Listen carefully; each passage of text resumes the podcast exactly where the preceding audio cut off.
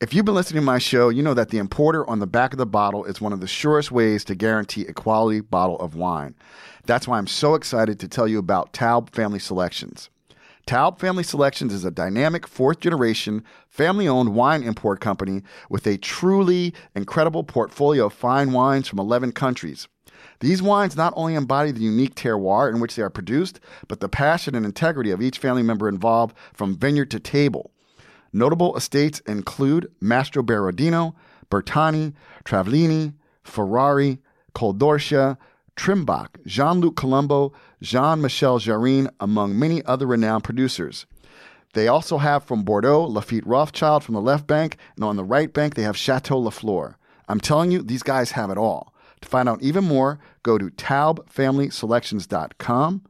That's T A U B familyselections.com. Do you know about Grapes, the wine company? Grapes is celebrating its 25th anniversary this year.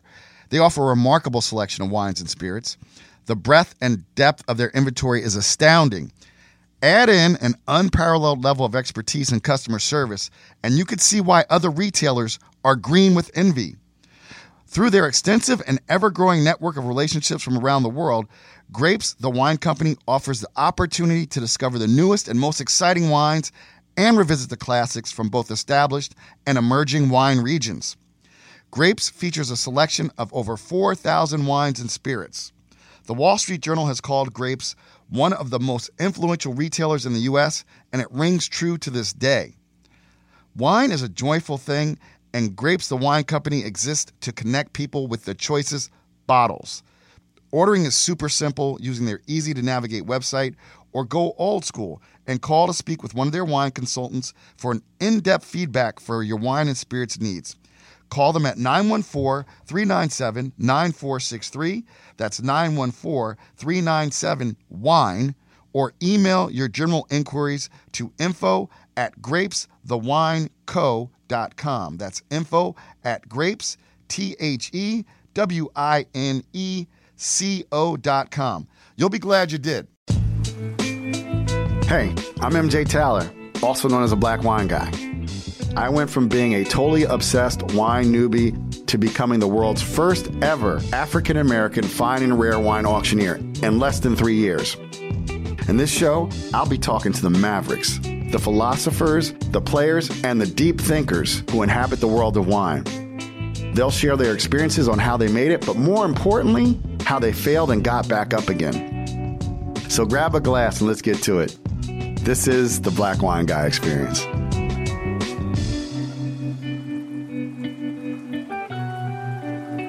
Hey, everybody, what's up? It's your boy MJ. Welcome to the Black Wine Guy Experience. My guest today is described as the always theorizing and experimenting vineyard manager at Stolpman Vineyard since 1994, Ruben Solorzano. Did I say that right? You say right. All right. Oh, that's that makes me so happy. Uh, Ruben was crowned the Grape Whisperer by wine enthusiast journalist Matt Kettmann, who was a madman. I just met him at Hospice du Rhône. Great. It's a Um, great guy. Through Ruben's vineyard management company, Coastal Vineyard Care Associates, he controls several of the best sites from the western edge of the Santa Rita Hills through Happy Canyon in Santa Barbara County. Ruben focuses on innovation through his viticultural empire. Uh, his partnership wine brand with the Stolpman family is named in honor of his wife, Para Maria, which means for Maria. Welcome, Ruben. Thank you. Thank you. I'm very happy to be here. We're so excited you're here. Ruben, um, tell us about the wine we're drinking tonight. What, what are we drinking? And we're actually drinking at night today, people. No day drinking today.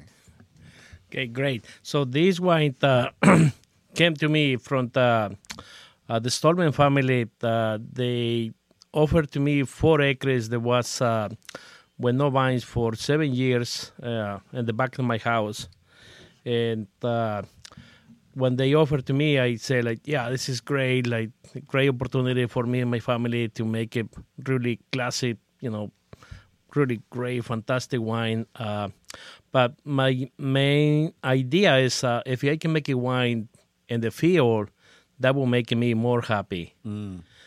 So what we do it, uh, I use it. The thirty years I've been farming grapes and experimental and different techniques, different uh, trellas, different plantings, uh, a lot of different things. And that I think it will work really good in in Ballard Canyon. So doing that, I uh, I planted uh, the three different varieties: uh, Grenache, Syrah, and, and Mourvedre.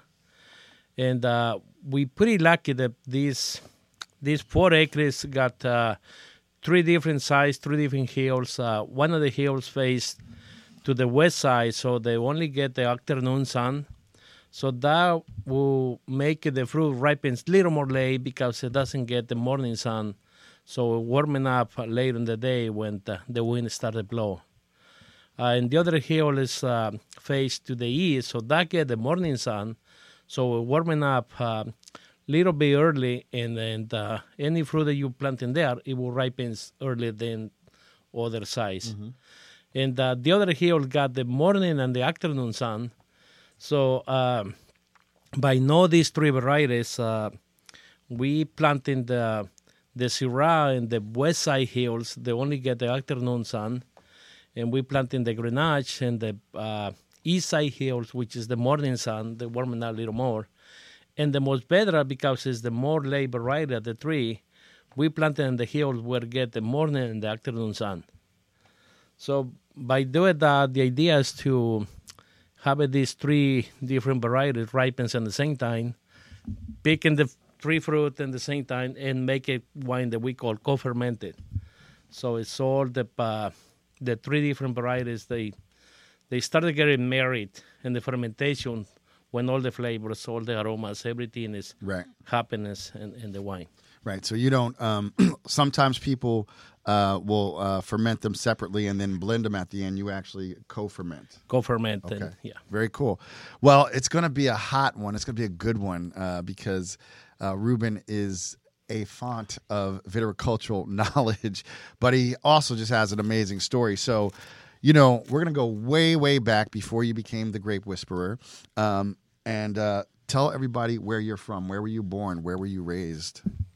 Yeah, so I from the a little tiny village in in Jalisco, Mexico. Uh, I I the youngest at eleven, so big family. Yeah, Catholic, huh? Yeah, for sure. yeah. And you're and you're the baby. I'm the baby. Okay, yeah, I'm the baby.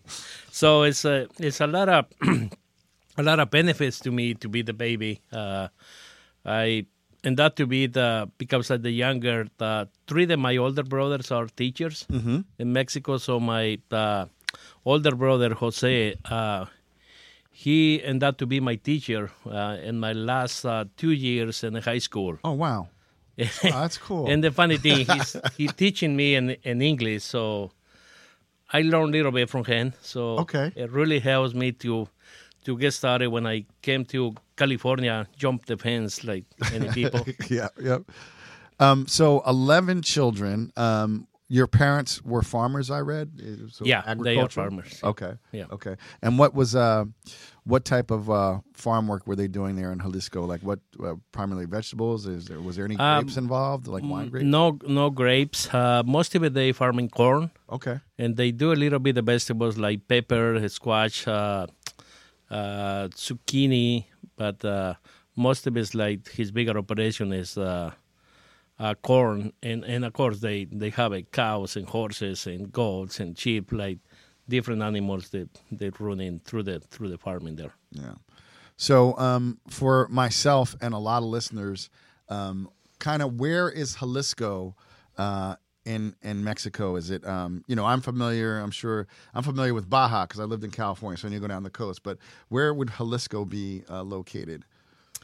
Uh, Jalisco, I can say, is, is in the probably in the heart of the Mexico. Okay, like right in the middle. It's not uh, it's not down west to the Mexico City, so it's it's close to the coast. Uh, or it's, it's in the Pacific Ocean. Okay coast, but our, our little ranch is, is kind of inland. Okay. So it's not close to the to the coast, or close enough that we can drive over there every year. Yeah, yeah. And go on the beach. Yeah, yeah, yeah. Sure. That's cool. Yeah. Um, so, um, growing up, did you have to go and work uh, the fields with your parents? You, you, were you involved in farming from a very early age? Yeah, yeah. When I uh, I remember my uh, first story that I went up uh, because I'm the younger, so all my brother wants to taking care of me, so so they don't want to do it the the mistakes they make it, so they they really want to taking care of me. So I by the time that I, I 11 years old, I wanna I wanna go out with everybody. I wanna feel like I the man, and uh, uh, most of it's like my big thing. I wanna play soccer Yep. but they they don't allow me to go out because I'm so younger. So uh, I has to work uh, really hard for three months, uh, planting the corn and, and working hard. So so my father they say like, if you do all this work, you know, I buy, I will buy the the shoes for you to play soccer. Oh wow. So okay. by by the age of twelve, I able to play soccer in the teen and the little town, and uh, able to feel like yeah, I I'm the guy. I can I can do it whatever any other guy would do it. Yeah. So it sounds like you were raised with a really um, strong work ethic. Like your father's like, okay, you, you got, you know, I, I'll buy the shoes, but you got to earn them. Yeah, yeah, Yeah. Yeah. yeah, for sure. Yeah, it, it's nothing in that time. Nothing is free, and uh, but you know, if he was really good when able to do it somewhere for things they wanted. Yeah. Yeah. No, outstanding. So, um, you uh, you graduate high school or you finish high school. You think you said your brother taught you your last two years of school. Did you finish school? In- I finished school. Okay, Yeah, great. yeah. Um, and then, um, why, what, uh, what was next? I mean, you said you, you said I, I jumped the fence. Like, why did you choose to uh, come to America? Yeah, so when I finished high school, I, I tried to go to college there Okay. in Mexico, which is, I, it's not my thing. You know, Yeah. I started in college. Uh, I only last one month. After the month, uh, because I was to go to the city and live in the city, and really in that time, like the city is not for me. so after a month, I come back to to my uh, village there, and I tell my parents, say like, sorry, this is not for me. I, I want to help you in the farming here, and and by that time, my two. Uh, the other two older brothers, they were in California Okay. working with the grapes. They they farming they farming there. So uh, after two years, I help my parents in the farming. Uh, all the operation there, the the cows and horses everything. So my older brother Marcos came and say like, uh, you know, you if you want to go to California, I working in the grapes there and it's very interested. Uh, you know, you might be like this work. I say, sure, why not? Let's let's let's try. So I came to California and uh, immediately like I started working with the grapes, pruning vines, and uh, after a couple of weeks, uh, I tell my brother Marcus, say like, I think this is me. Like you know, this is I like it. I think this is gonna be something, and and I benefit from uh, Marcus and Enrique, my two older brothers. They start teaching me what they learned in five years they have in California. So I like a little, yeah, a little guy, little body, but I feel like a sponge in that time Yeah. because I grab everything like. And then Jeff Newton, the godfather of the Santa Barbara County for uh, for the grapes, uh, he's looking at me and like he start teaching me a lot of things and like uh, and he can see like uh, I can learn very quick. Yeah.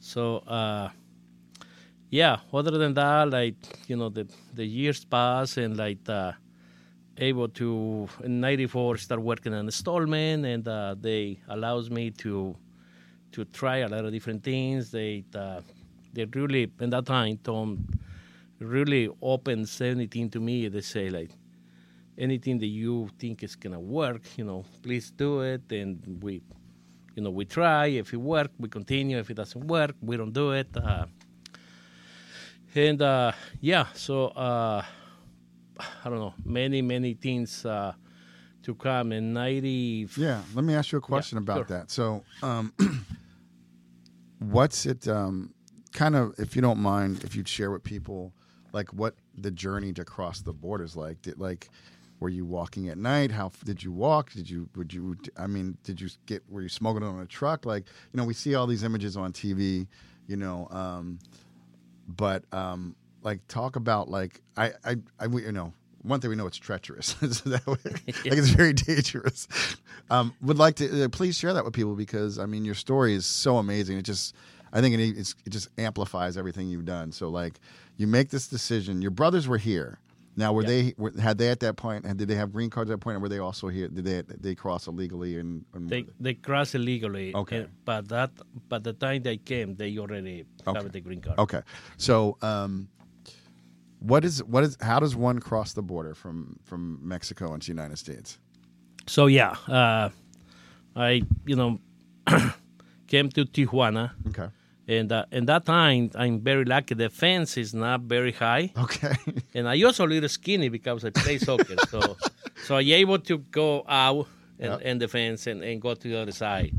Uh, running after that for like two and a half hours, okay. and uh, able to get a little town, Linda Vista, I think. Uh, yeah, and uh, you know, jump in the car and then drop to drop to LA. so someone was waiting for you. Yeah. Okay, yeah, okay. yeah. I went other when other people that that tell me where to go Right. and all of that. So Right. what they call the coyotes. Yeah. Okay. The coyote. Yeah. The Yeah. coyotes. Yeah. Yeah. Um, I mean, I think. Um,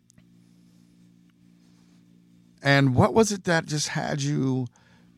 Because I mean, I don't know what happens if you get deported. I don't think you're in trouble with the You're not in trouble with the Mexican government, are you? I or? I I nah, No, I'm not in trouble. no. Oh, I came to, the first year when I came here. I jumped the fence. I Yep. get lucky. Yep. get to Santa Barbara to San Ynez very quick. I went back to Mexico illegal and then come back Oh. again. So the second time, yeah, I get arrested two times, but uh, in that time is, you know, they get you across the border and they they put in a jail for a day and then report it back to Mexico. They they just throw you the other side of the fence. Right. So I able the next day come back again here. And so what? I'm just curious. So what year was this? Who was president then? What was what year was this? It's uh, uh 1989. 99, That's- 99, 89. 89. So That's that's, the first year. That was um, Bush. Yeah, that was Bush? Yeah, Yeah. Bu- the first Bush. Okay, Yeah. yeah. Um, all right. So you mentioned uh, you you went up to Santa Barbara. So your brothers were working in Santa Barbara. Were they working for Jeff Newton at that time? Yeah. Okay. Yeah. Okay. And he has a and for people like you said, he's kind of like the godfather of uh, Uh, of vineyard management up there. So just tell Correct. people a little bit about Jeff. Um, who Yeah. not know of him because So- people don't know vineyard managers. This is what's so, and you guys are so important for making the wine, right? Like you know, so we think so. yeah. Yeah. So Jeff Newton, he he's um, he he went to college to UC Davis. okay, So uh, and he's the guy that really believe it in the Ynez Valley. Um, because in that time it's only like three vineyards and, and nobody really make it good wine. If you wanna be a vineyard manager, you will go to Napa in that time. yeah, yeah, But he really believed in the in that place, and he started his company in '83, okay, and uh, and he's like, but he was uh, the three vineyards they are there. They they only farming for to sell the fruit, so the fruit most of the fruit go outside. Uh, so when Jeff started, he believed that we can make a world class wine. So he started elevating the farming and uh, and uh, later in the 90s, 94 to 2000, we started to get a lot of consultants from outside. okay, So consultants that tell us how farming grapes so to increase the quality. Uh, but the 2000, uh, we started to see a lot of consultants that come in and uh, and teaching winemakers how they can make a better wine. Also, it's a, a, a new equipment in the vineyard, a new equipment in the winery, so that the wine quality went from zero to a hundred very quick. And now I think we below a hundred. No, we over a yeah. hundred. You blown, Yeah, blown, yeah, blow blown past yeah, it. yeah. yeah. I think I think it's funny um, that um, every now and then, you know, every seven years, a wine spectator goes Santa Barbara, up and coming wine country, and it's been just like at a pinnacle for a while now, For like while, over yeah. thirty years. Yeah. They're still proclaiming it, you know, as It's- up and coming. It's because it's, it's very small and it's not it's no big wineries there. Right. Uh, it's that's why the you know it go very slow. But I think at the same time it's very important to go slow, so we don't we keep the quality very high. Mm-hmm. Mm-hmm. That's that's the main thing. Like uh, that valley running uh, um, west to east, so we benefit from the from the uh, ocean only to one side. So we can grow a lot of different varieties in the same area because every, every mile that you go from the from the west to the east is one degrees warmer or colder. Okay. Yeah, so it's really really cool, really cool valley. Yeah, that must be a lot of fun. um, so you get here, um, you, you hit your ride up to Santa Barbara, you know, from a little town in San Diego County. Um, you get to the vineyards and you said you're working with your brother for a few weeks, and you said you said, you said I think I, you know I, you're like I think I, I found my thing. Yeah. Um, what was um, can you say what about it was uh do you, was it just a feeling or what what what made you just kind of feel like you know you you knew you were on to something that you had a, a depth for and you love to do What I like the most uh, about the the grapes is like the, the you do a different things every time. Like it's not like working and inside where you do the same thing every day after day after day. So so the grapes kind of the work if you're thinking about repeat every year. yep But every, every year is uh, is different. Every week, every, you you're not doing the same thing all the time. And uh, most of it for me is uh, to be outside. You know, working in the field. That's that's my thing. That's how I grow up. And uh, I can uh, I have a friends that came in the same time they came here and they they stay in LA working and different things and for me like I has to be outside. I has to be in the field. Yeah. that's awesome so um you first came in 1989 and then in 1994 you became a citizen so uh what was that process like um did you have was that the function of like jeff sponsoring you how did you get um So uh, become a citizen Jeff Jeff Feiner, the sponsor. Uh, Tom Stolpman is the one that sponsored me. okay And uh, in that time, if he, if you own an app land that you say, I need this guy to manage my property, you able to get good papers. Uh, the process was little hard for me because in that time I, I have a little bit experience, but not too much. And uh, I has to be show to different people that, I know enough about the grapes. So that way, uh, Stolpman Vineyard say like, I need this guy, and uh, it's funny like uh, when uh, when they told me, okay, your process is done, like you know, we can get you the the the green card, the permit to be here, to be working here, and uh, but they send a letter and they say, but it's a guy that have a 20 years experience and he getting this employment now, so we we has to meet you in hand. Okay. In the vineyard and we need to see why this guy is not working, getting this employment if he got 20 years experience, and and why you say uh, you need to get good papers because this vineyard this you know needs you. So yeah, we get there. It's a it's a guy from the immigration. Okay. I don't know who it is. Right. He came and asking questions about uh, him and me, and like somehow they think I, I know more than him. I was gonna say, but like, I mean, objectively, they didn't. I don't think there's a lot of wine experts working for the No, no, yeah. Immigration and Naturalization Service, right? No, Um, for sure, yeah. But they, they, you know, in that time, no, they not talking about uh, wine. They talking about the grapes, oh, just, just, just, just the grapes, just yeah. like the agriculture, like agriculture. right? yeah, like, yeah. got it, got it. Yeah, so uh, I I think when they hear me talking about the how tractors work, you know, how the vines grow, like you know, they they asking mm, base questions, and uh, they say, oh, okay, yeah, well, we can see they they call Tom and say like, oh, I can see why you need this guy here because Gotcha. he he need, he knows a lot. Yeah, yeah. And that process, uh, six months later, uh, so I got my green card, and uh, went. Uh, you have to go to other process to get uh, the visa, so you can go in and out. And they sent a letter again, and said, "Oh yeah, but you know we got other guy here that got experience, and uh, uh, and uh, you know we need an review again." So in that time, I called Tom and say, "Tom, like this, these guys are like." I nervous. I said, this guy maybe knows more than me. So, I say, don't worry, Ruben. I'll, I'll be in the meeting, you know. So he drove from Palos Verdes to the vineyard, and then we have an interview, and like, and uh, and the guy say like, okay, I'm sorry for making this a game, but you know, we don't need to do again. Ruben, you're done. Like, all the processes.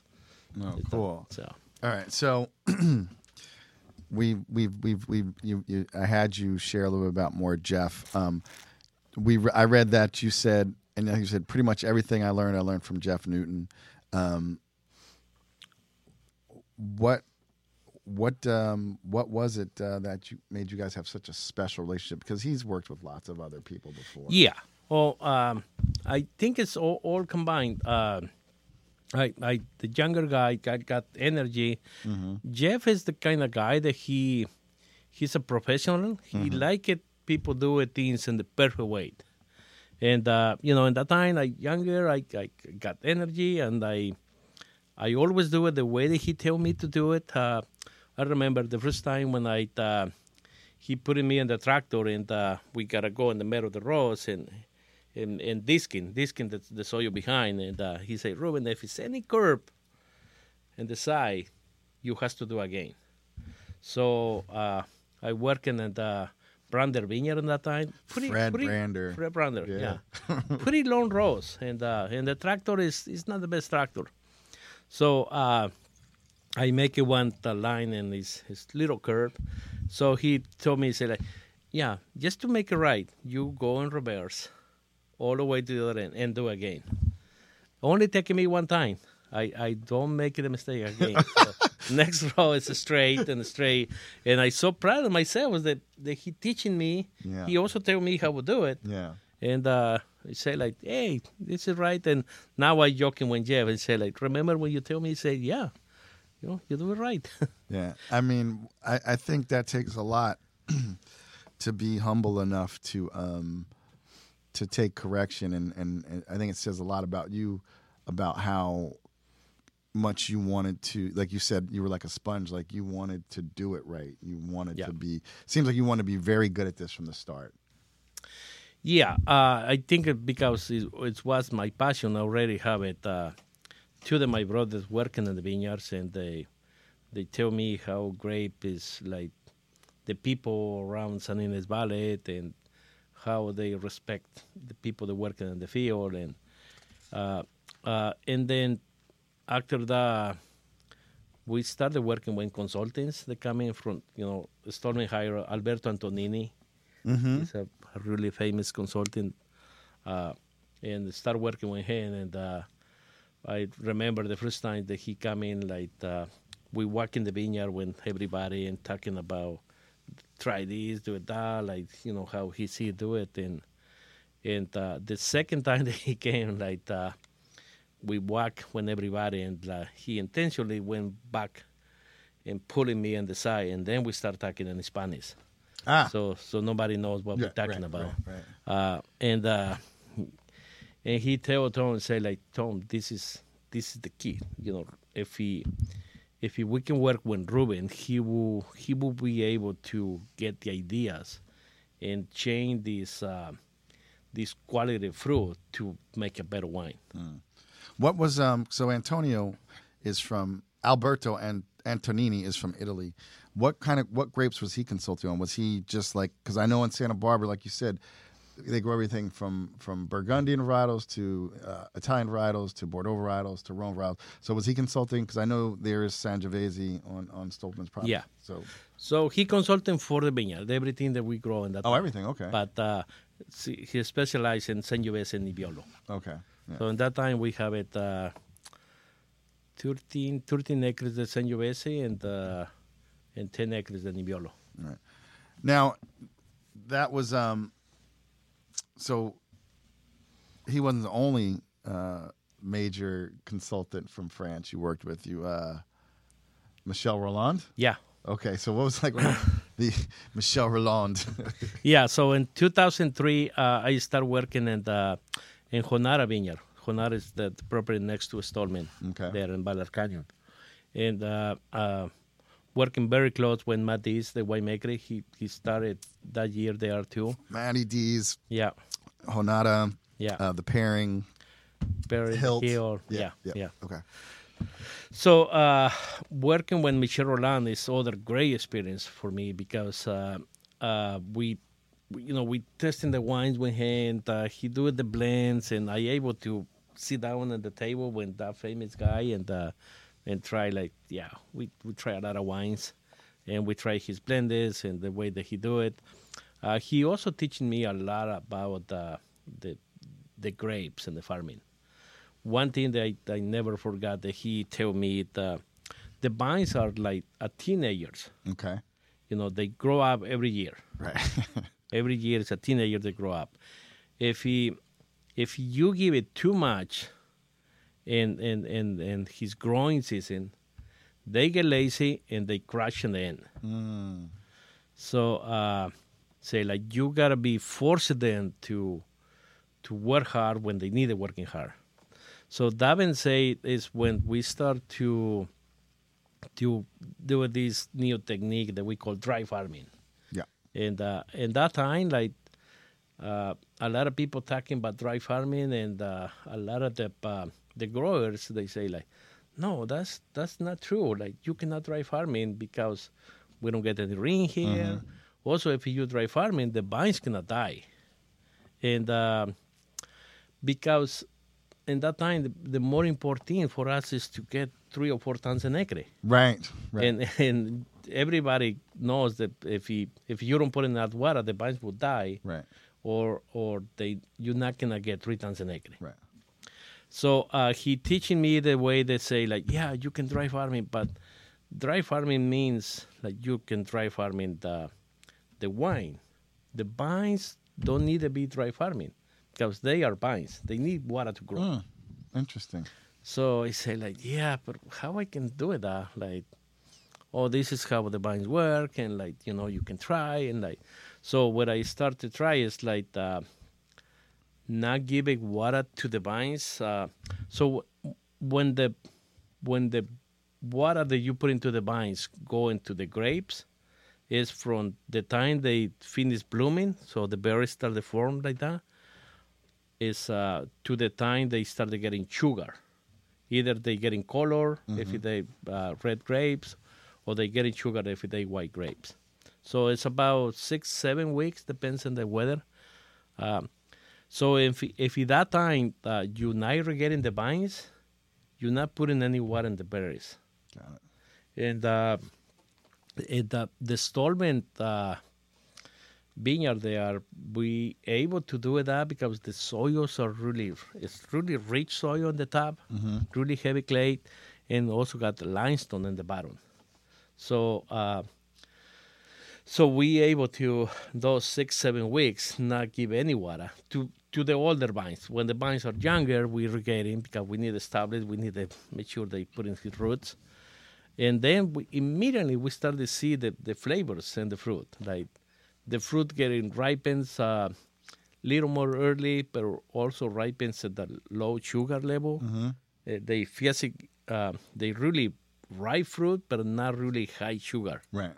so the the acid levels are good and uh, uh, the the flavors and the the the sucker and the color and the berries are, are really really good uh, and then I start to adapt to that so I you know I can see that f- when the younger vines they four or five years you need to give it water through the year Mm-hmm. but I like even when those younger vines I start to force it in that time to putting the roots down. And it's, it's it's all about teaching the vines how they can get what they needed by forcing them not, not to give it easy. Uh, So it is like teenagers. You you can't spoil them. can spoil. Yeah. It's it's just like your dad. You had to work for your soccer shoes. Yeah. Like that's like like you- like um you need give 'em- you give them enough, you know, and and but well, they yeah, have when, when it. he told me, he said like, I said like, yeah, I can do that to the vines. My dad do it to me. Why not? It works. I can do it. Uh, but what it is is uh, uh, like it's it's a lot of different things that you know I can explain it. I can talking about, but right. every year is different. Every year is like I gotta adapt it and, and do a little bit. Uh, I can say for me, one other thing that really helps me to understand the vines better and do it better uh, is when I live in the vineyard. When I start to live in the Stolpman vineyard, able to walk the vineyard in the morning, in the middle of the day, and the afternoon, and uh, by touching the the leaves or the shoot tips of the vines, it's amazing. When I touch it, I can see, I can see how much water the vine has it. I can see how they feel, and I because I'm there all the time, I can feel what they feel. Yeah. Yeah, uh, there's a when you were talking and talking about how you can just touch the leaf. There's a there's a book about George Washington Carver, and it's called The Man Who Talked to Flowers, and he and and he had a magical thing like you had, like just he could touch the soil, he could just Yep. tell what a, what an amazing gift. Um, so before we go too far down the road, um, because we're going to unpack a lot of stuff. Uh, this is like in the 2000s when you're doing this consulting with Jeff, right? With uh, Alberto and Michel, correct? Yeah, Okay. correct. I just want to, so I just have a point of reference. When when did Maria come into to, to your life? Uh, so Maria and I uh, get married in uh, '95. Oh wow! Oh. Yeah, yeah, yeah. Okay. Yeah. So so so um okay, cool. So we're, we're gonna we're gonna unpack that, but I just wanted to make sure I didn't Yeah. step over that. Um, so I'm sure she had a lot with uh, keeping you in line. Not that you're not For- that you seem sure. like someone would be out of line, but you know, I'm yeah. married. If I- mama I- ain't happy, nobody's happy. No, I, I can say like uh, when when uh, when Maria came to my life, uh, it, it really she really helps me to to be focused, to be directed, to not be in trouble.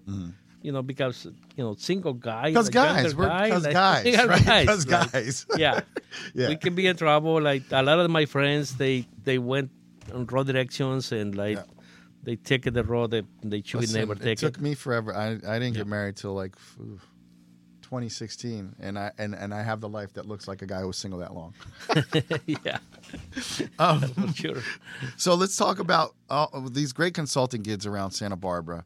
Um, Tom Prentice from Napa, another big name. Yeah. So Tell us about uh, working with Tom. uh, it's it was other guy that teaching me a lot. Uh, having him like oh, like still working with him. Yeah. Uh, and uh, having him there, he he teaching me the way the Napa grow, the Napa, the Napa style, like the professionals, the the really straight looking things, and uh, uh, the uh, the nutrients of the vines. He he knows a lot about how how you can add what the vine is missing. So by take it the the petios we call the petios is the little things that hold the leaf to the shoot. Okay. We send it out to the lab and then it tells us what is lacking in the nutrients. But Tom Prenas is the kind of guy that he he you know he been doing for so many years. So just walking the vineyard with him and uh, he told me say like oh, I think those vines need the, the iron, they need nitrogen, they you know he knows that we still send the petios to the lab to make sure, but he, he immediately Mm-hmm. But he's he like spot on, right? Yeah, he said, like, yeah, you gotta add this, and and uh, so I get a lot of knowledge from him. So now I can same thing. I, I send the petios to the lab, but I before the petios come back, I, I already add what the vines needed. Uh, uh, yeah, I think he's he's he also uh, because he's in Napa and working with him. So I able to go to Napa like two or three times every year and see what they do it. Uh, I remember the time working with uh, some guy say like, "Yeah, Robert, what you see in Napa, you will see that in San Ynez Vineyard and San Ynez Valley in 20 years." Uh, 20 years pass and uh, San Ynez Vineyard is, is going up, but Napa going way up. like, So we still not catch up, and 30 years pass. Uh, Why Why do you think that is? I think it, you know Is that it just the money that gets pumped into Napa? it's the money. Yeah, I mean, it would have to be. It makes. I mean, like, Yeah. I mean, just just it's, just billions of dollars goes Oh, into it's- Napa. there's too much money there. uh, but I I think it's like it's good that we going slow. yeah. uh, because like uh, it's we don't we don't need to have all the wine very expensive. Like I want to be able to buy wine they're working for and Right, right, Like, exactly, right. I know, mean, I mean, you can't. I mean, yeah. people get mad. I'm- Some some listeners get mad, but I'm like, listen, I love Napa, but like literally, first vintage out the gate, 300, 400 bucks a bottle in a three pack Cabernet because that's you know like it's just expensive. Because they can do it. Yeah, because they can do it, you know. Um, now you said you got to go up to Napa a few times, and I assume you still do.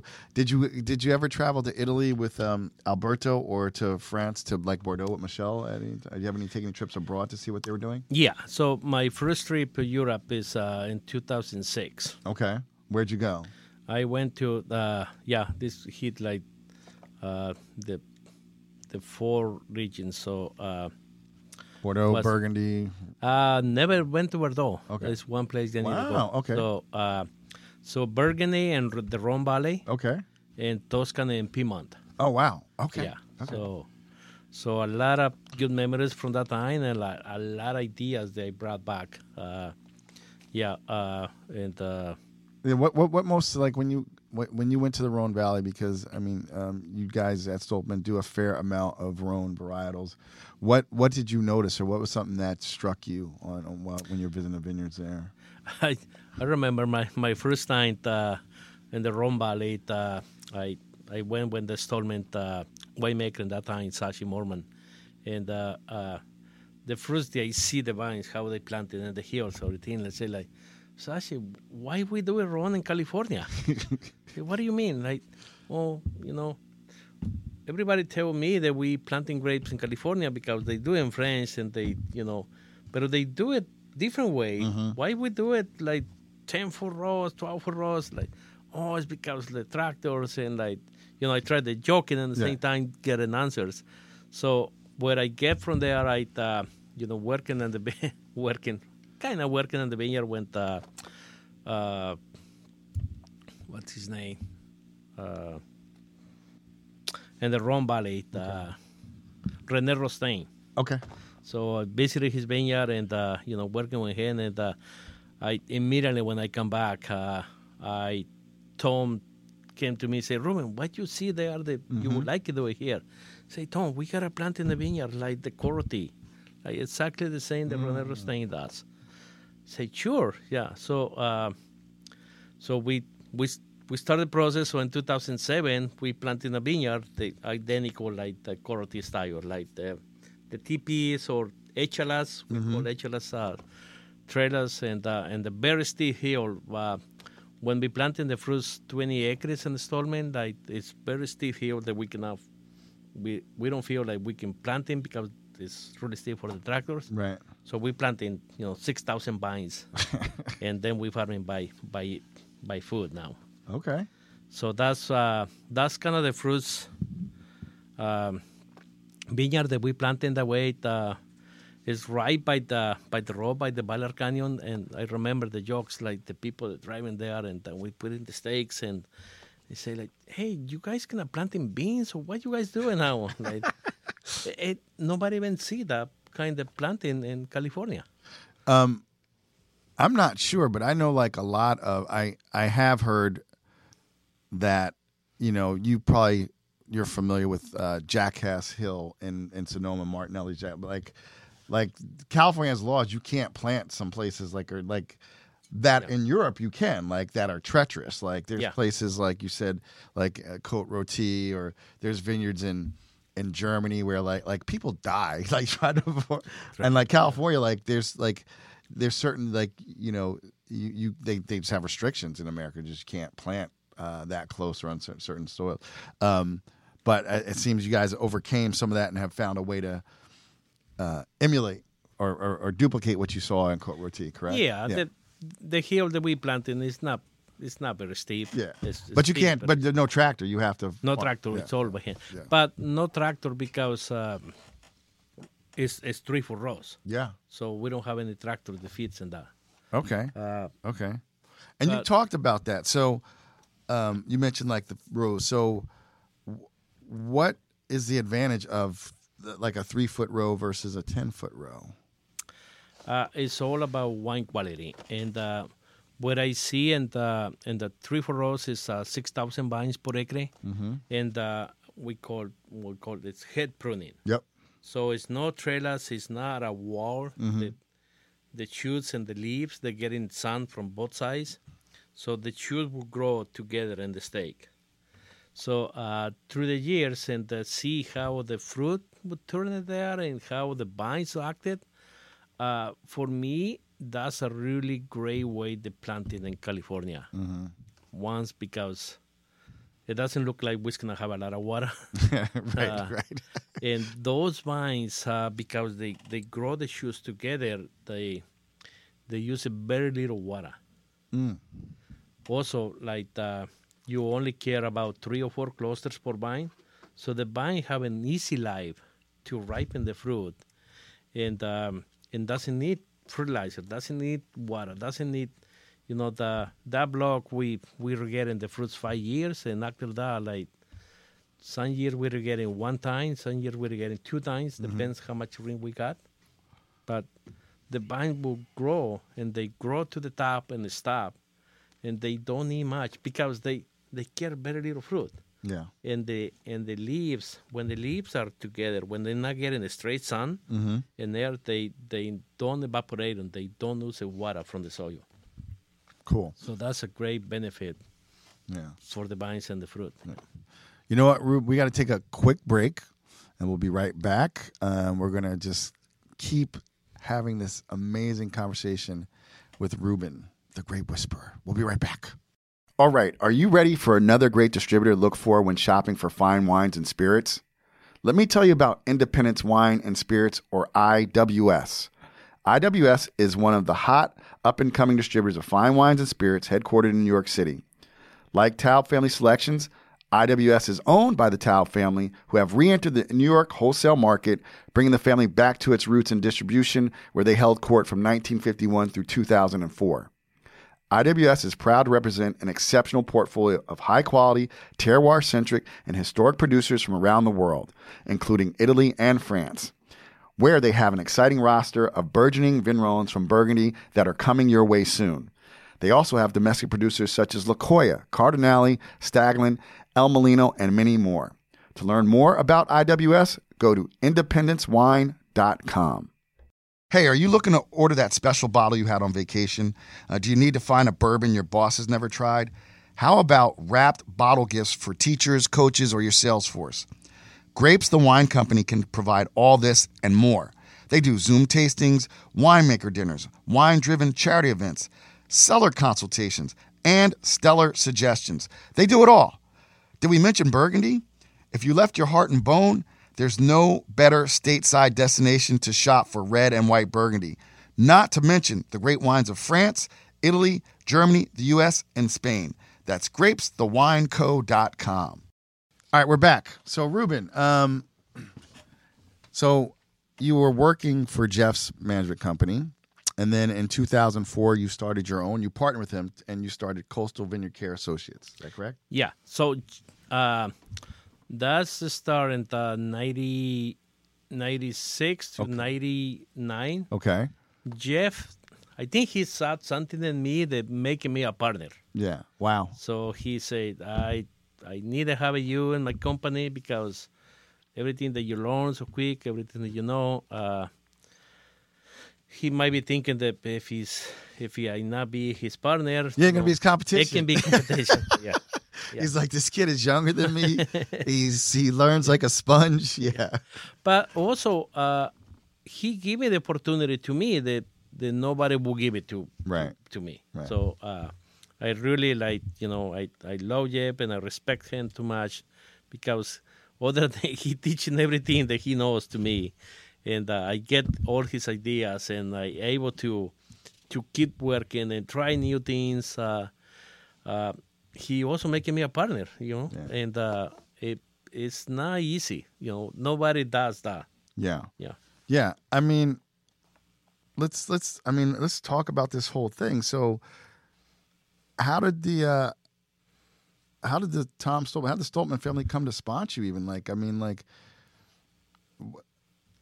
like, how did that happen? Like, the, You know, I mean, Or- like it's or- it's or- almost like it's like Yeah.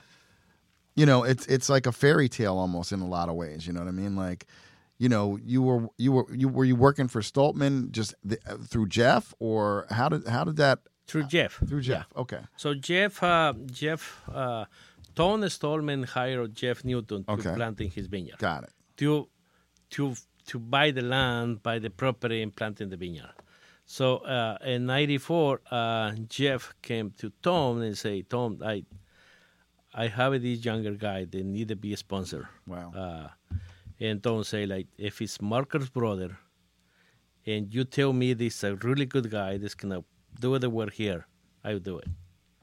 And uh, and uh, uh, Jeff say, no, Tom, you don't understand. Like by doing this, it's a lot of paperwork that you need to fill them out, like the sponsor, like you, all of this.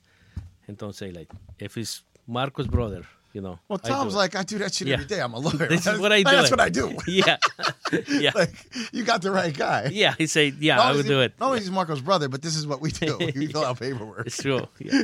Yeah. So that's you know that's that's how I get to Okay. to Stolpman and uh, yeah.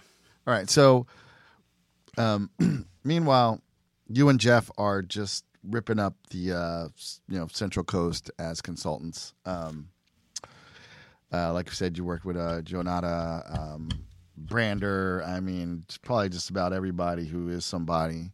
Um, and um, you know, you've had you've been like you're one of those guys like the guy behind the guy but like you've been in the, like people have known about you for like people who know know you in the wine business you know what i mean like the vineyard man like like you know people know like the tony abreu like they know the the, the Ruben Solorzanos Yeah. You know the jeff the jeff newtons. Um so in forbes let's let's talk about how did you make the move or not make the move? How did you slide into making your own wines? Uh, yeah, I, I, I think it's uh, people started knows about me because uh, I love wine. yeah, I I remember 2001 is one of the years when I start get more into the wine and I say like, yeah, why I drinking tequila and beer?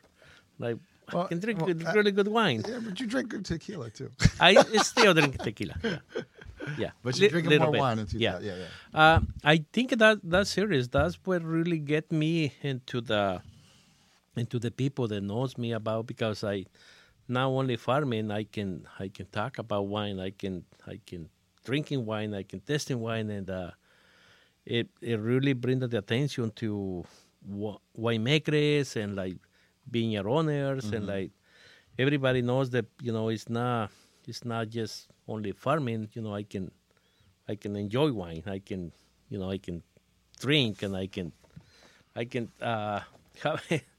and uh, the the funny thing about this is that by drinking wine, by testing wine, it really helps me to be a better farmer.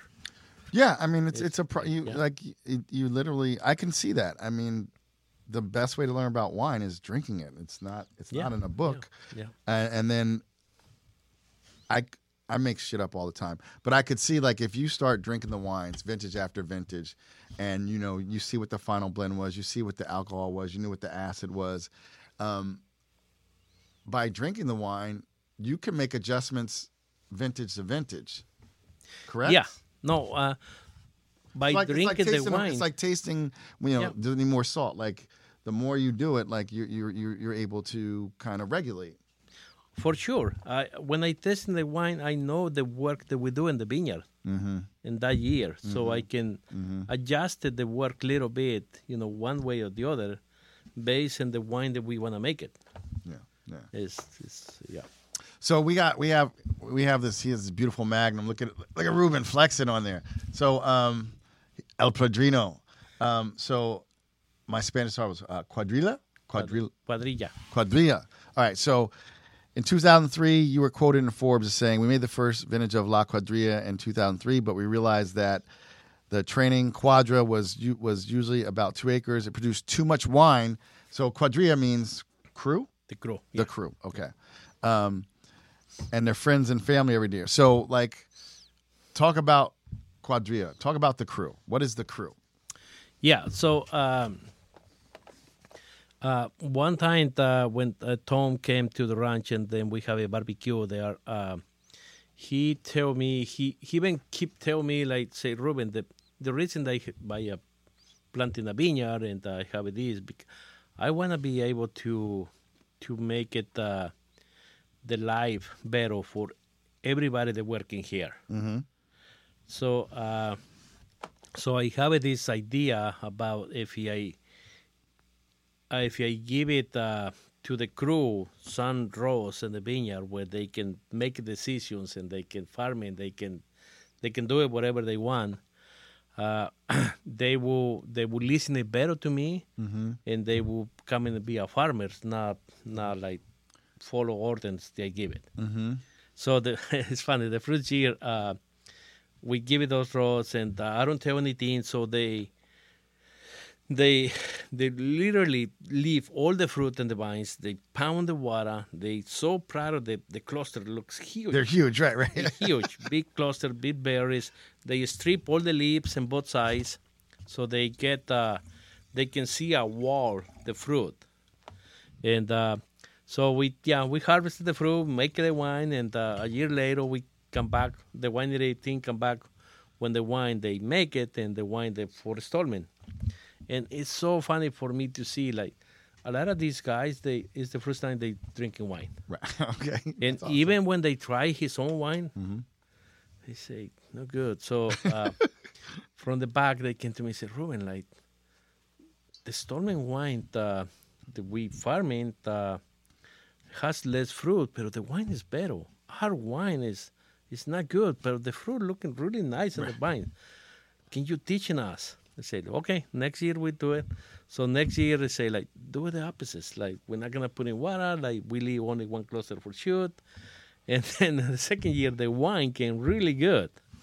So uh, in that time we used uh, a label. This uh, it's a square label. This uh, like four hands, like a hand, a hand, Mhm.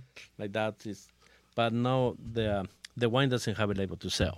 Right. It was just for friends and family. Yeah, friends and family. Okay. So we make the wine, we give it back to the crew. So they end up to have it too many cases the wine. And uh, I started to see the wine and the quinceañeras and the weddings and then all the parties and, and uh, the Mexican parties and like, uh, and uh, they they they so proud of they can bring the wine to to his parties. Yeah. The, the wine they make it. Yeah. So uh, yeah, so that's how we we start, and uh, we keep make it. Uh, like later on, the the the club members they they find out about the wine, and then uh, and they say, we we want this wine, and like uh, so uh, it take us 2003, so the 2009. That's that's kind of the first wine that we Right. we make it, uh, you know, to sell Commercial. Yeah. commercial. Yeah. yeah. Yeah. Um, so, um, how did that, and everything just seems so collaborative between you and Jeff and the Stolpman family.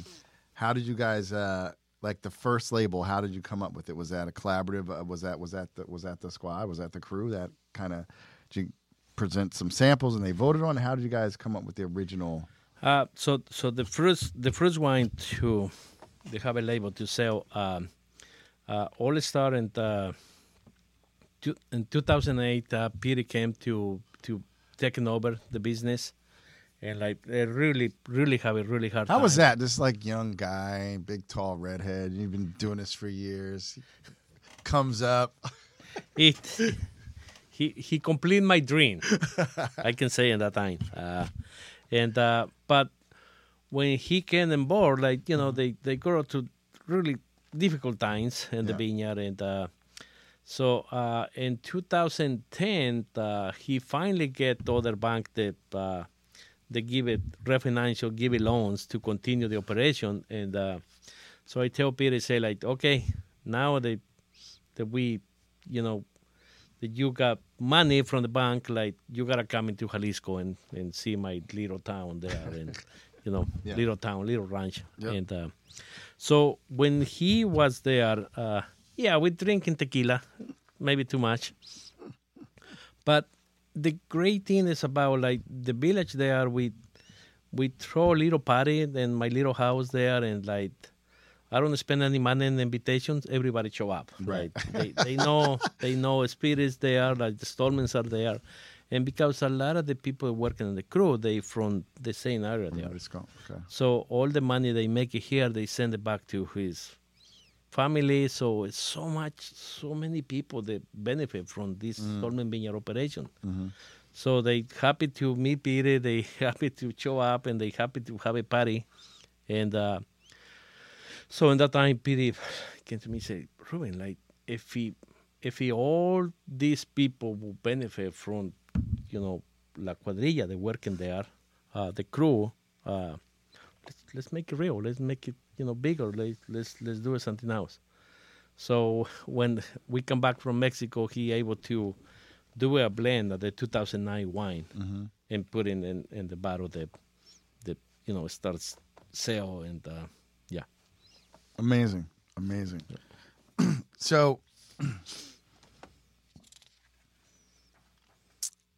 in addition to uh, La Cuadrilla, um, and it's four hands. Is that like? Is that like? Who is like? Obviously, it's expanded out, but like, who who who are the members? Like, you know, there's three Musketeers. Who who's like the original crew? Who is like your your your your your partners in wine? Yeah, so so, we have people there. They've been working for 15 years, Wow. 16 years. Yeah. Yeah. So, um, uh, yeah, it's Shout out, shout out to crew, man. Shout out, shout out to crew, man. They're gonna listen to this and be like, they want to hear their names. It's like the Oscars. You gotta have like, oh, I want to thank, you know, and I want to thank uh, Jose. I want to thank Hayes. Like, you gotta, gotta shout out to crew right now, man. Shout out to squad. okay. Yeah. Uh, I can say First of all, I'm gonna say Maria. Though. it, it's it's all over. I, I can say like we have the same people working there, but Mm-hmm. we always have a like turn turnover. Like you yeah, know maybe of course.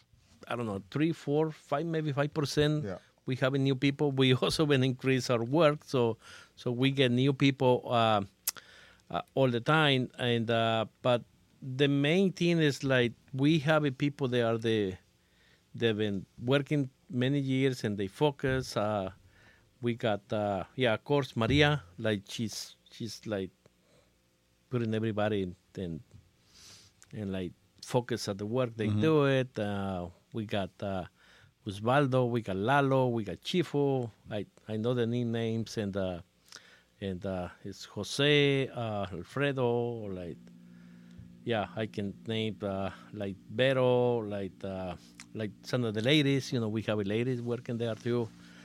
Uh, and it's uh, but kind of the main thing about this is like overall, it's kind of making my job easy because we got the same people Yeah. and they know um, they know what to do. It uh, one of the huge benefits for me is that having the crew there, we able to make all these different wines Mm-hmm. because they when they go to the field, they go to the different blocks. Mm-hmm. They know that that block is gonna make this wine. It's, that block is gonna make that wine. So they know th- what work they need to do it. And uh, yeah, it's it's really really easy and also uh, they really care about his job because they know that they also is gonna make the cuadrilla wine, the crew wine. So like they they really care about the quality of the work they do it. Yeah. Yeah. I mean, I don't want to assume, but I think the reason it's you get to work with, I mean, you guys work with every major Ballard Canyon vineyard, uh, you know, Jonata, Larner, Rusack, Kimsey, Harrison, Clark, Yeah. and and and I think I heard you say, and the, the ability to do that is because you have people who've been with you so long who know what to do, so you can send out groups to these vineyards and they know what to do. Yeah, correct. Yeah. And would you say that's a direct result of when you were able, you know, you and Pete came with the idea to like give them vines and let them let them let them make the decisions. Do you think that's the best way for people to learn is let people make decisions and then learn from them?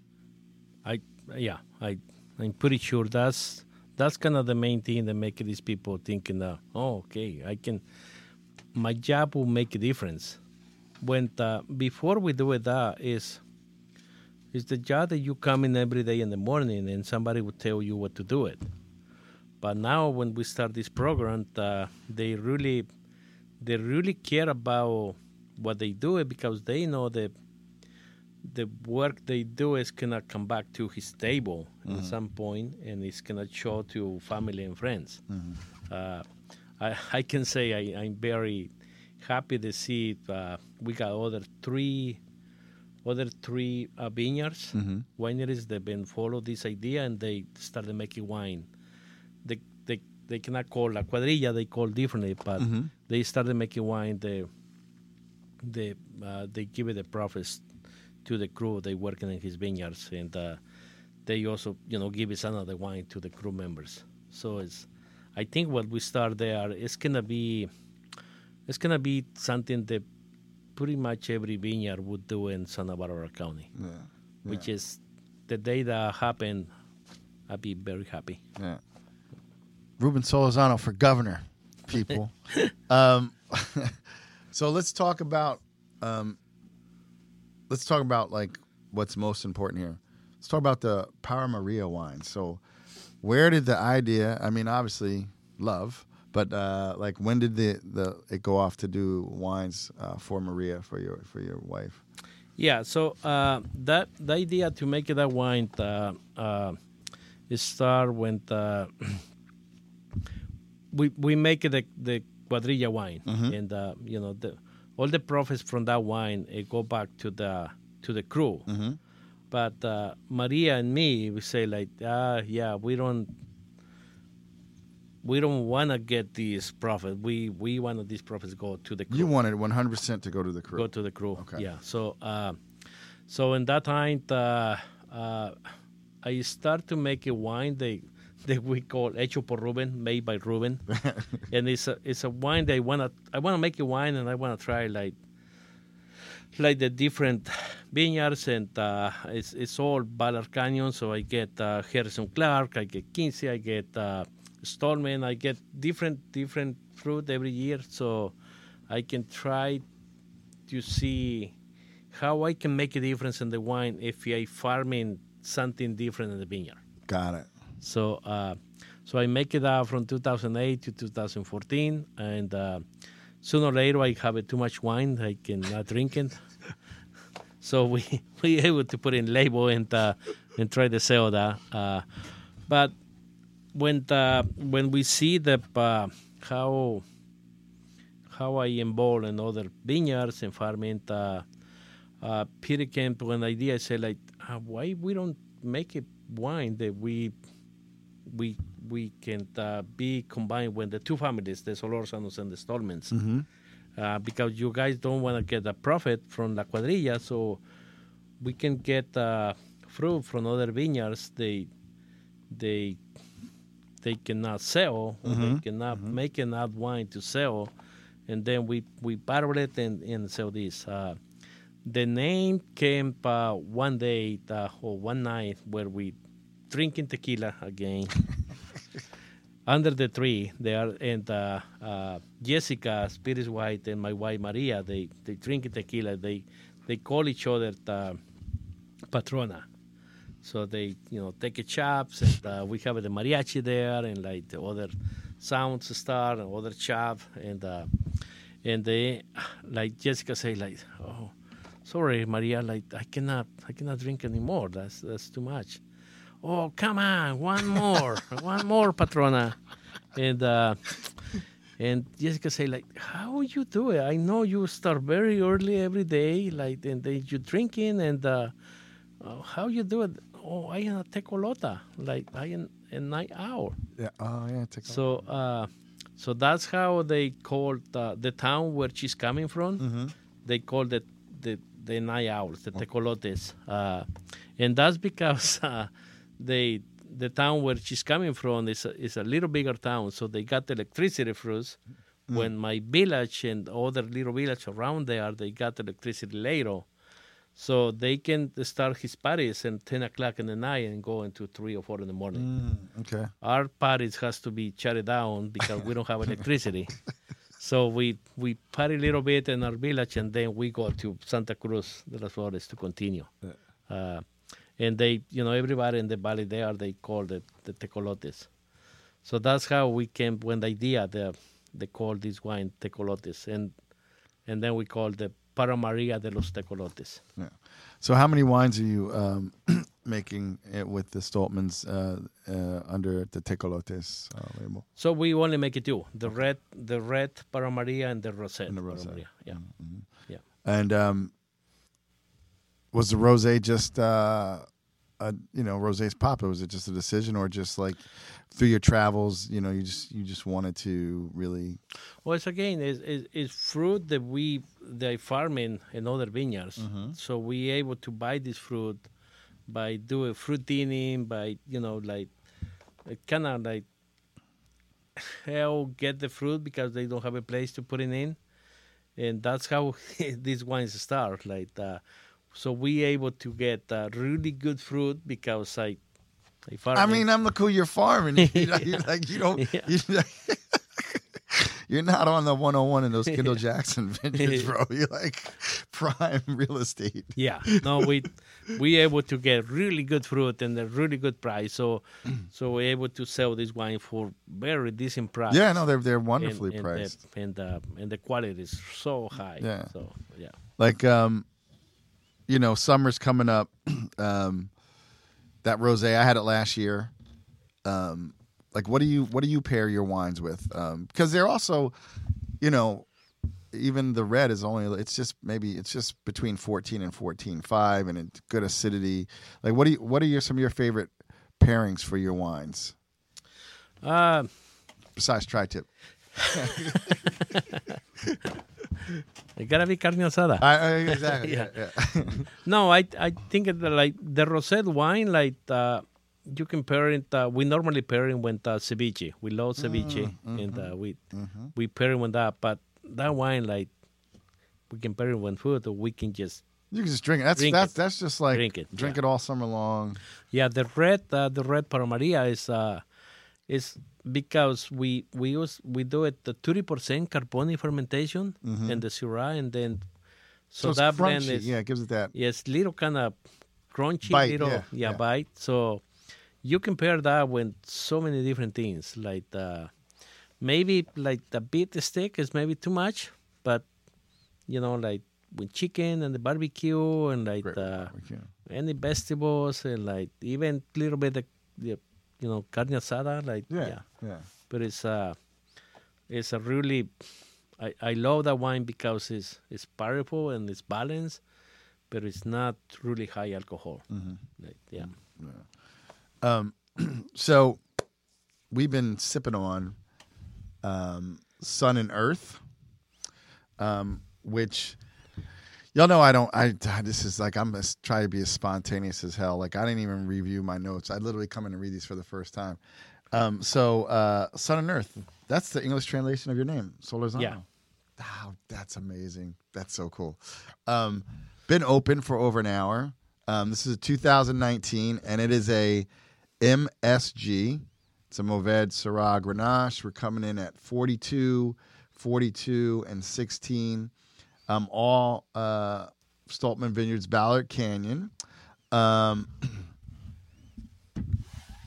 how did this product, how did this wine, this project rather, this is a perfect time for drinking right away. Start at six, eight. I haven't like had lunch, getting that little buzz on. Um, how did this project come to life? The Sun and Earth. Yeah. So because we we we make the Para Maria wine, and uh, uh, you know it's really uh, approachable wine, and it's coming from different vineyards the I farming. Uh, but Peter would say he he he knows me, and I my my idea um, of me to be Ruben to be successful guy. Uh, I want to make it like world class wine Mm-hmm. and uh, so we have this idea about uh, maybe have a one ton the fruit, one barrel from Jonata, one barrel from Harrison Clark, one barrel for Stolpman, and one Quincy, like, and then make the super Ballard Canyon Right. Syrah. but we we don't think it's gonna work because it might be- be one barrel that we like better than the other ones. Uh, so by that time we thinking so I said like, oh, Ruben is the vineyard. Like if he Ruben is gonna make a world class wine, he has to have the vineyard. He has to plant the vineyard. So throw those ideas and then we we looking at the vineyard and we see four acres is uh, is been empty in the back of my house. and Peter and Tom say like, "Oh, Ruben, like we got this four acres, like it's your land, like planting whatever you want, like this is yours." And like, uh, so I get uh, uh, one of the wines that I love the most of it uh, all the time, every year is uh, La Croce, which is uh, it's a co-fermented wine that between uh, 50% Sangiovese and 50% Syrah. Okay. So uh, I always have this idea if I ever, you know, have a vineyard and I can make a wine, I would do some co-fermented wines. So that's why I, I came with this idea to plant in Mourvèdre, Syrah, and Grenache. Right, and you broke down like you you specifically wanted um, certain exposures for each grape so that you could pick them at the same time. At the time. same time, yeah, yeah. Knowing how the the grapes ripen there in Ballard Canyon, I can I can see when Mourvèdre ripens or Grenache or Syrah.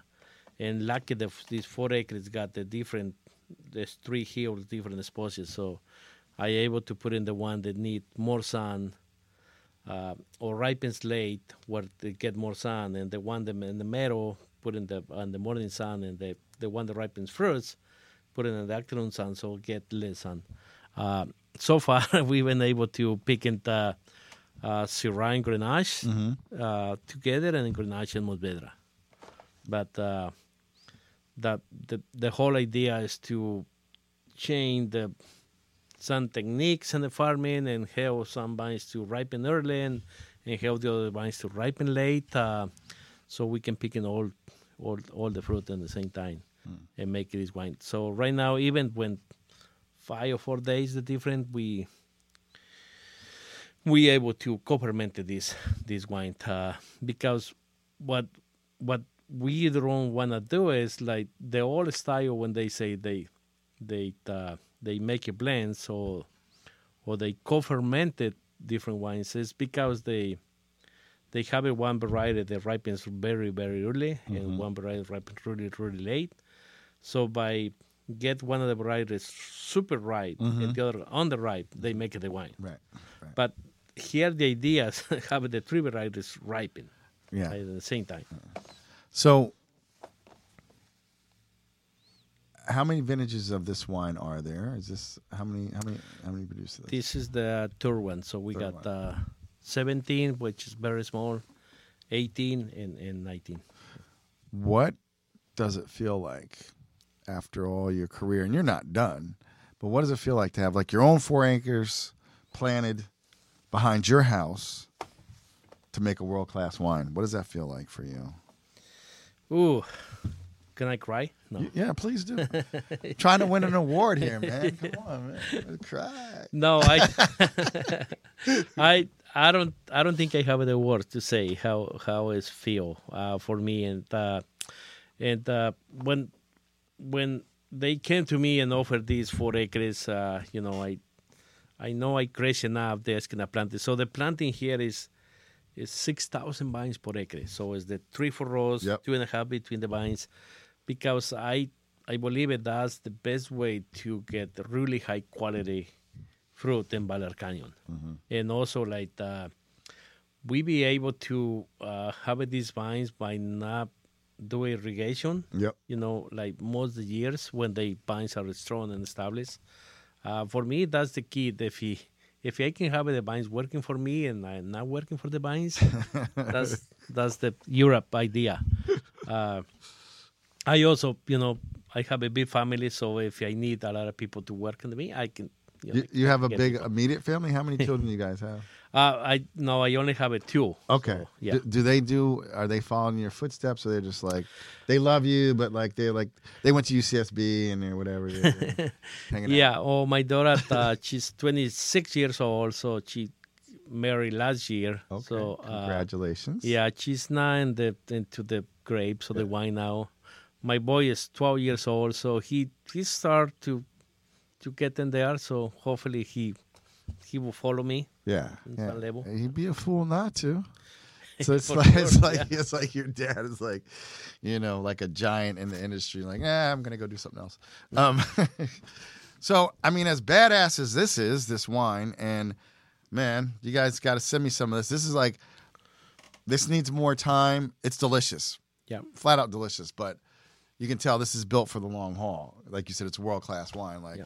like I'd like I'd like to get one of these like in the seven to ten year zone. I think it'd just be just in its pocket, just just but I get beautiful black fruit, tar. I love tar in my Rhone stuff, man. Just it's just it's amazing. Um, but as badass as that is, um, you know, I'm on Instagram all the time. It's following you before I even had a podcast because I was like, "Who's this guy, Ruben? He's a Grape Whisperer."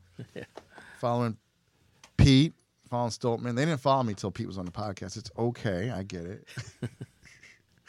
but um, they're making a film about your life, or they're talking about it. We we we talking about yeah. What's that like? Like, like, okay, I know we've been listening to podcasts, but like, you're like, damn. Like, what's that like? How did that happen? And and, and I saw. Here's the thing. Like, you you you got you. There's a movie about your life. You're a good looking guy, but you- you're not fucking Jay Hernandez good looking, bro. I mean, like, Not like, that, like yeah. whenever you get whenever you make a movie about your life, like, like you, it's gonna be like. It's gonna be like some really good, you know what I mean? Like, what what was it like? Like, did Jay was it Jay who optioned the rights? Like, how did how did how did how did someone even come to approach you about it? How what was the conversation that happened? Did someone did someone visit the vineyard? I mean, like I mean, like I I, I think it's uh it, it maybe has to a lot to do with this label. yeah, uh, and and also the uh, the idea about La Cuadrilla wine and uh, Yeah. and how like this guy jumped the fence and came to uh, and farming all all these uh, beautiful vineyards. Uh, one one of the main things when they when they came with this idea, for me, what I what I love about this, if we do it, we'll not do it. Like the, my main thing now is uh, I wanna I wanna be able to pass whatever I learned these thirty years into many many many people. mm-hmm. So if I can be somebody that people were looking at me and uh, and they they they able to follow me or get some my ideas and uh, uh, just get into the farming and do it what what they need to do it to increase the quality of the wine. That's my main thing. That's what I what I would like to do it and uh, uh, because I, I really believe that Uh, if we having more people like me that love wine and they want to increase the wine, they like it good wine and they want to increase the quality of the fruit to make a better wine. That will be make a big difference in the Santa Ynez Valley one, in California because I, I really believe that we we can make really fantastic wines Wow, from, from that area. Yeah. wow, wow. Um, so you didn't drink wine when you came to America. You started enjoying wine. Um, is there a bottle of wine that you had like after you started working the vineyards, like where like the light bulb went off? You're like, oh, I get it. Like what? Like is there like what's the bottle of wine that started it all for you? He's like, he's like, "This is bottle of wine. Come on, bro. Come on. I'm a pro. you know, um, was it what what what uh like um outside of all the delicious wines you get to drink because who you work with, but like, what are some of like your favorites, like from like the Rhone or from like, like he's always working, like he's like working on table. I love Ruben. He's like, Yeah. he's a perfectionist. I, I can totally get that. Yeah. Like, like what do you drink outside of like, you know, the people you work with? Like, because obviously you're very inquisitive. You're always looking for ideas. Like, what are some of your some of your your, your wines you like to drink? Like regions around the world. Yeah, I would say it, uh, I I really love the the grape Sangiovese. I think that Sangiovese make it wines that it can be drinking for many many years and they're really good. But my skin, my life, like everything around me is around Syrah. Okay. So Syrah, I can say it uh, is the variety that I will drink it. Uh, the the problem they will see in Syrah is like because there's so many grapes that uh, like people make it good wines and bad wines from Yeah. Syrah. Yeah. Right. But if I thinking about the wines I've been drinking and uh, and ones that I will remember my whole life is uh, yeah Hermitage Jean Louis. You know, I I Ruben don't fuck around. I, I Right? visited. not many people. I mean, he is a vineyard manager, but not people people who fuck around in the vineyards get to drink Chave. let's be let's keep it one hundred. I, I visited him. Very high benchmark. yeah. yeah, I visited him in 2006. Uh, and he visited him. Not many Yeah. people in the world get to Yeah. go. It's, it's one of those places you pull up like no visitors. Yeah. No, I went to his house and we get down to the where he have the, the winery of the, wine and the like, cave, yeah. The cave, yeah. So drinking those wines from the barrels there is like it's a it's a thing that I that I know I do it a year and I probably not gonna be able to do again. yeah. But uh, I remember when uh, 2016 I went back to there and like uh, we in the Rhone Valley uh, in the Burgundy Valley like maybe too many days. Mm-hmm. So after five days, they are drinking uh, Pinot Noir and uh, Chardonnay. We went to dinner, and I told the guy, say like, I I love Pinot Noir and Chardonnay, but I'm so tired. Like, I need a good Syrah. So drinking the uh, Jean Louis Chave uh, 2010 Syrah is like the bottle that I still remember, and uh, uh, and then I don't know, the wine is is so great because it sounds to me like it never given up. Like you always have something new, something better wine, something that that you like better, and uh, so you know try the wines from the uh, club. Like you know, try and his winery too. Able to visit the winery and, and try from the barrel and try those is uh, it's amazing. I would say those the the club wines and the uh, the, the Chatelet and Chaillot, the uh, Balthasar, you know, like it's different Syrahs, different wines, but it's like that's kind of what I hear it now. Like if he if he California can make it those kind of wines, we all be happy. we all will be happy. yes, California, make those wines. Um, wow, um, Ruben, thank you so much, man, for coming in. Um, these cats came straight off the plane, and, and you can see we're not in the new, we're not in our typical studio because they flew into Newark. They came down to Jersey Shore. Uh, and they're about to go out, rip up New York, and then uh, then go to a grand portfolio tasting for Skurnik. Uh, so like they are in and out and coming in hot. Thank you so much, Ruben. Um, I really do appreciate your story. It's amazing. It's inspiring. Um, tell people where they can um, be a part of where they can find you, like your Instagram, like your websites, where they can be a part of you're doing, how they can find the wines and stay in touch with you, what, what with everything you got going on.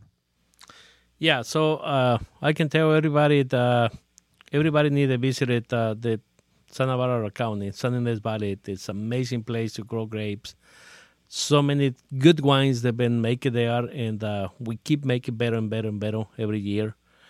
And uh, yeah, I'm Ruben Solorzano, uh, Ruben Solorzano Ruelas on Instagram, uh, uh, Facebook. You guys can follow me. I, I'm not really I'm so busy in the vineyard, so I don't. Yeah, in don't have time for social media, but so But- what? We want to we want to have lots of followers for when your your movies at the Academy Awards and everything. Um, we'll make sure we'll put all those links in in, in the show notes, Ruben. Um, you know, I'm going to pour a little bit more of this. I'm going to uh, say for all you listeners out there, make sure that you check out the show notes for each episode. That's where we're gonna have the the links to like the wine we drank, his his uh, social handles, and all the cool things we discussed.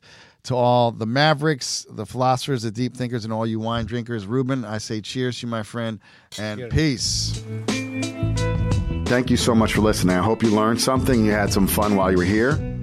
Please subscribe to the podcast and give us a five star review on whatever platform you're listening to. And if you want to be an insider and get special content, make sure you go over to blackwineguy.com and get on our email list.